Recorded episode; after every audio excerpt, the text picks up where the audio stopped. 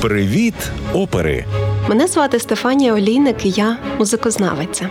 І в цьому подкасті я хочу розповісти вам про оперу. Подкаст Привіт, опери! Спільний проєкт Радіо Сковорода та Львівської національної опери. Це подкаст Привіт опери, і ми кажемо сьогодні Привіт історії оперного мистецтва в Україні.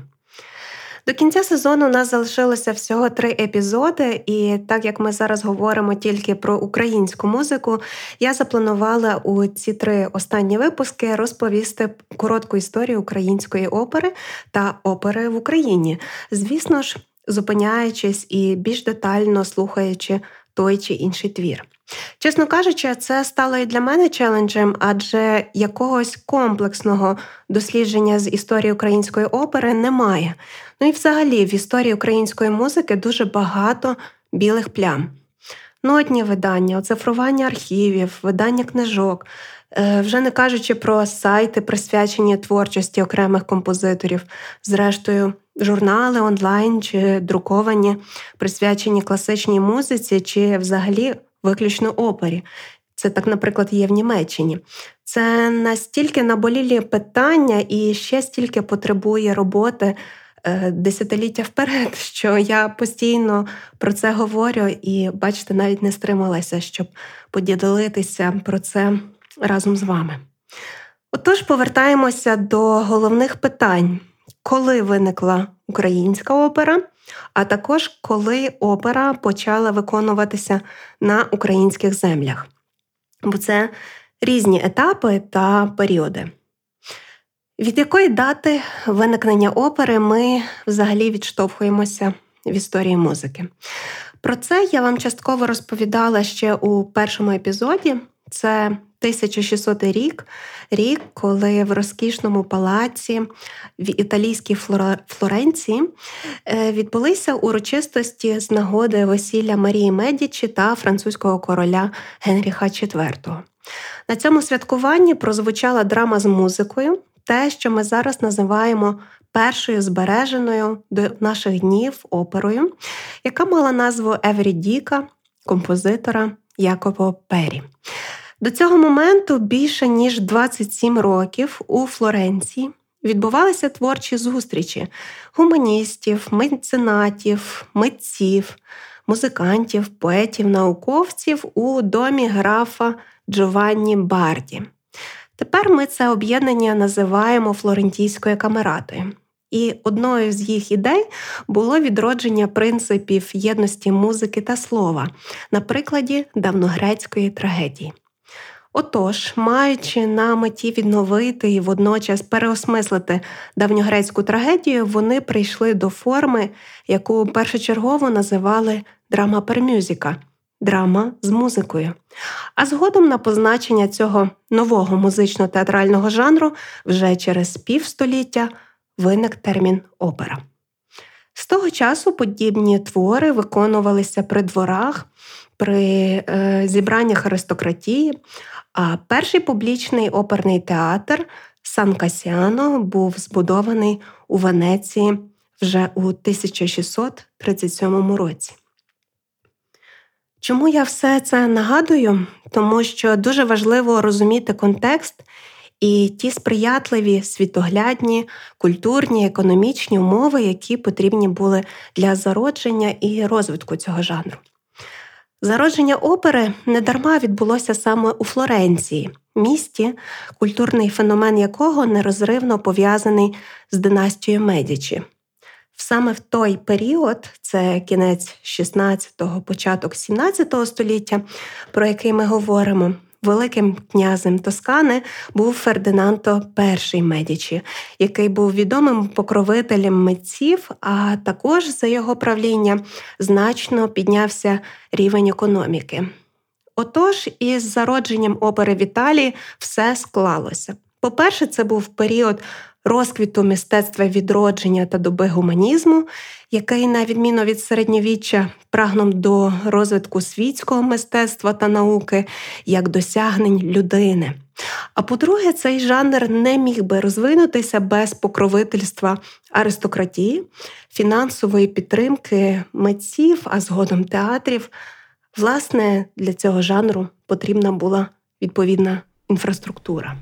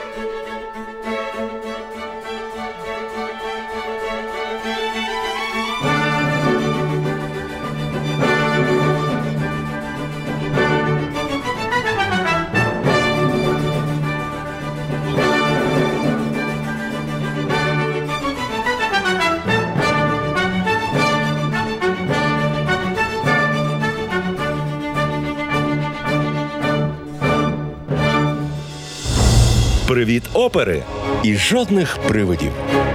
Щойно ми послухали овертюру до опери Алкіт Дмитра Бортнянського, опери, яка була натхненна Італією, де український композитор мав можливість навчатися. Але це про це трішки згодом. Зараз тільки додам, що всі фрагменти з опери Бортнянського, які ми слухаємо у цьому епізоді, виконуються колективом Львівської національної опери під орудою відомої диригентки Оксани Линів. Це запис прем'єрної вистави, вистави, тому на записі можете почути і кроки артистів, якісь шурхити під час вистави. Повертаємося до України 17 століття, а точніше до українських земель, які на той час були у складі Речі Посполитої, а згодом також окуповані Московським царством. Згадуючи буремне 17 століття в українській історії, розуміємо, що для інтелектуальних та військових еліт, в тому числі козацької держави, насамперед йшлося хоча б про збереження української ідентичності. І ця ідентичність проявилася насамперед в сакральному мистецтві. Не дарма українське бароко в мистецтві це вражаючі церкви і храми, це розвиток малярства, іконопису. А у музиці партисні та хорові духовні концерти, аналогів яких немає у світовій культурі. Музична наука в ті часи отримала свій розвиток при Острозькій академії, в так званих братствах Львівському, Київському, Луцькому та інших, які були національно-релігійними організаціями е, в міських музичних цехах, а згодом також найбільший сплеск у Києво-Могилянській академії. Саме освіта і сфера релігії і музика, що нерозривно пов'язана з ними, були ареною гострої політичної боротьби.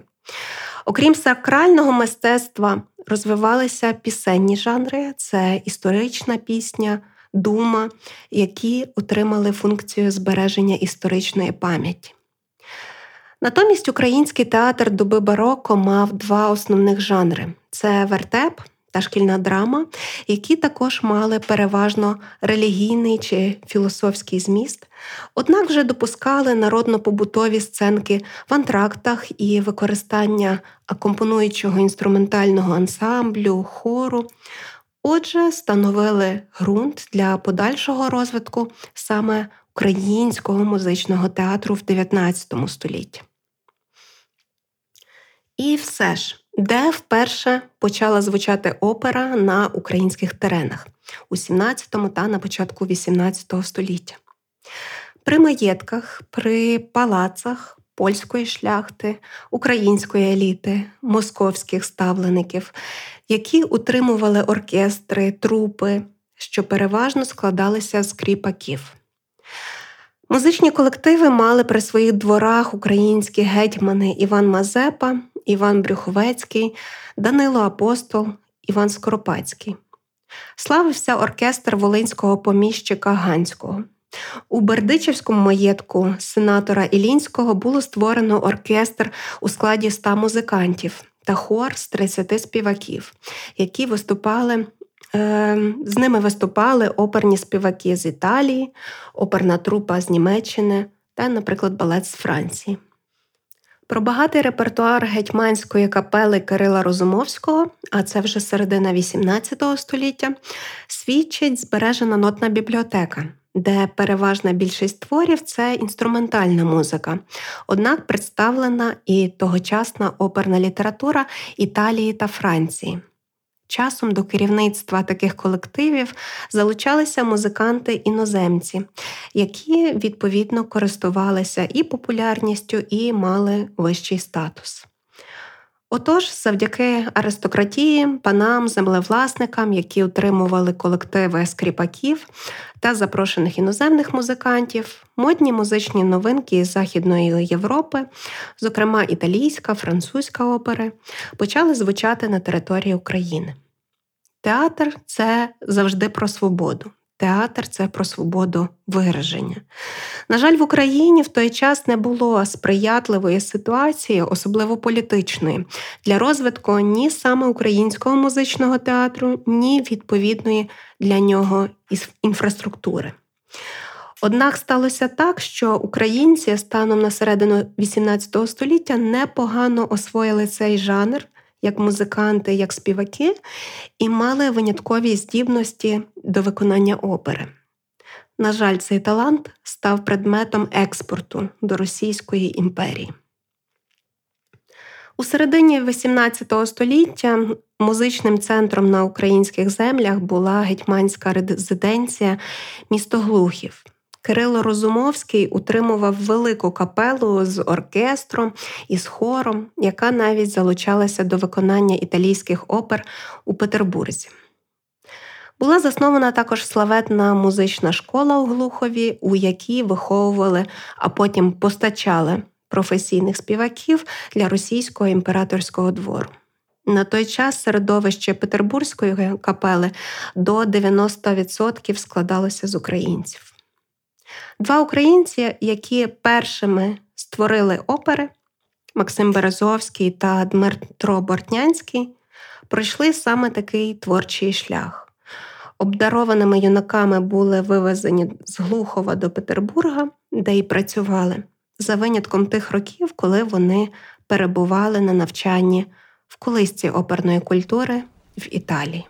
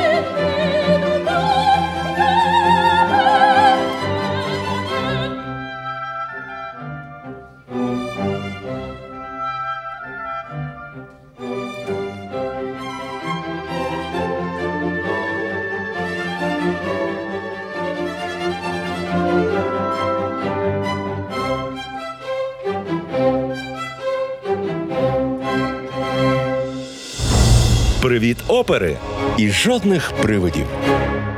Щойно ми послухали арію з опери Демофонд Максима Березовського.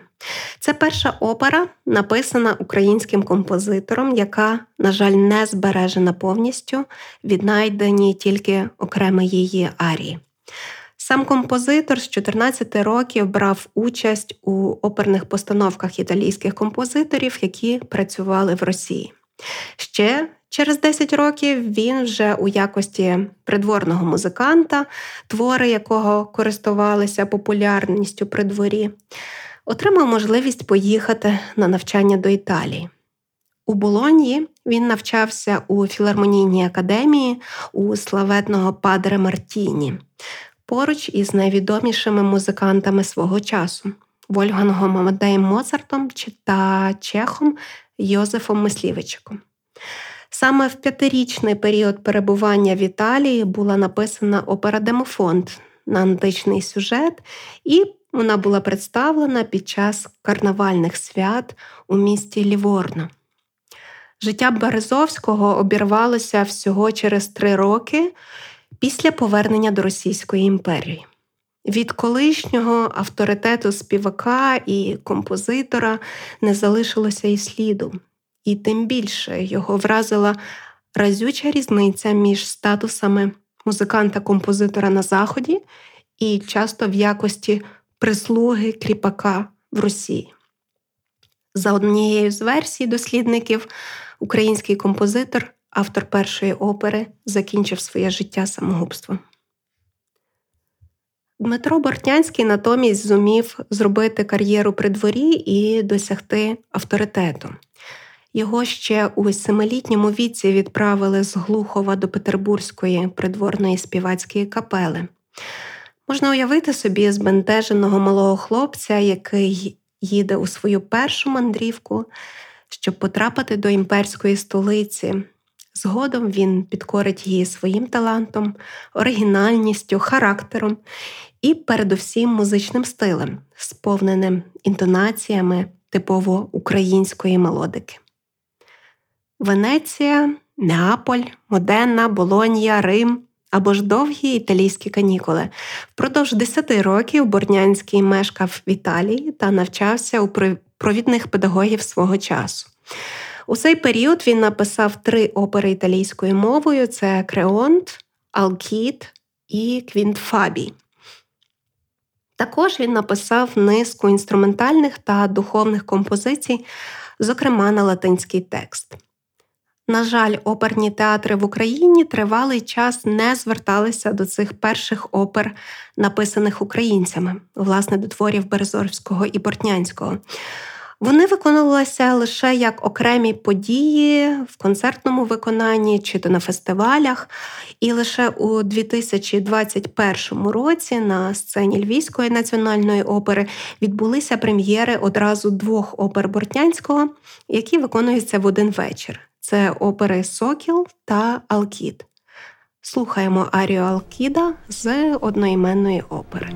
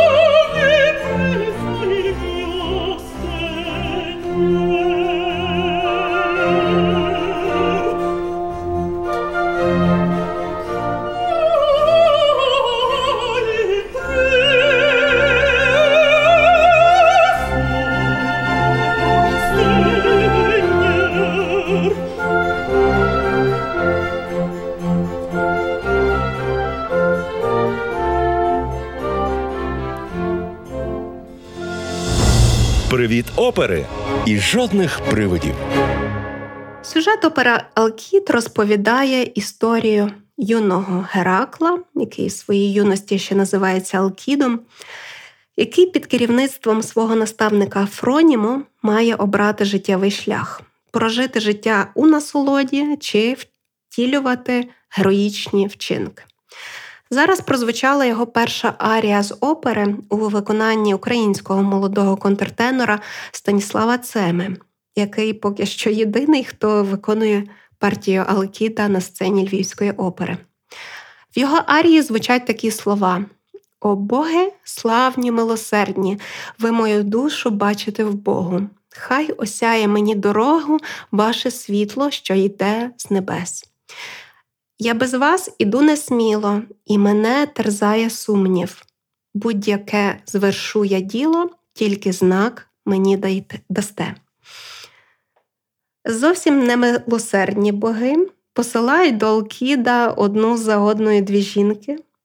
Це Доніда, як втілення насолоди, життя, що сповнене втіхи та щастя, та Артея втілення героїчної доблесті. Остання переконує Алкіда обрати шлях слави і звитяги, яку здобувають лише у бою. Звучить хор і арія Аретей.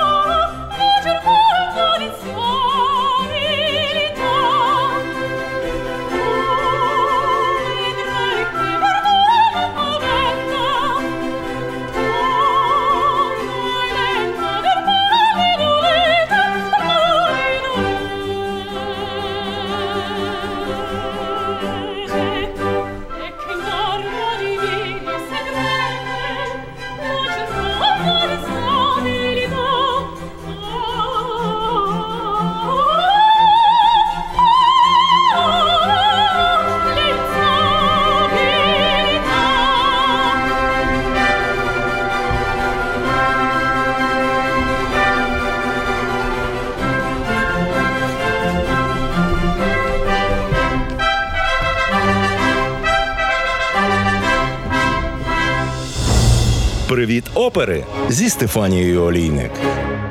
Сопрано Мар'яна Цвітінська, хор і оркестр Львівської національної опери та диригентка Оксана Линів. Під час цього номеру є ще цікава балетна сцена, як Аретея вчить Алкіда бойовому мистецтву. Тож цю оперу дуже рекомендую побачити і почути наживо. Жінкам, особливо богиням, притаманно дати надію і зникнути. Тож Алкід залишається на самоті. Його застає наставник Фроніму, який повчає учня, що час швидко минає і неодмінно покарає за згаяні перемоги. Алкіт повинен перемогти найбільшу перешкоду на своєму шляху це сумнів, що всіх мучить і зупиняє героїв від доблесних вчинків. В оригіналі опера Алкіт долає свою внутрішню перепону і стає на шлях героїв. А обидві богині, які раптом знову з'являються, обіцяють йому допомагати на цьому шляху. Однак в режисерській концепції опери німецького режисера Андреаса Вайріха, який поставив Алкіда на сцені Львівської опери, кінцівка є дещо інша. По-перше, вчитель Фронімо є уособленням страхів і психологічного такого тиску, цькування Алкіда. Тож саме наставника він долає у бою. А наприкінці обирає свій власний шлях, а не той, що йому нав'язують. Потрібно було пройти усі випробування, щоб наприкінці, врешті, обрати шлях до свободи.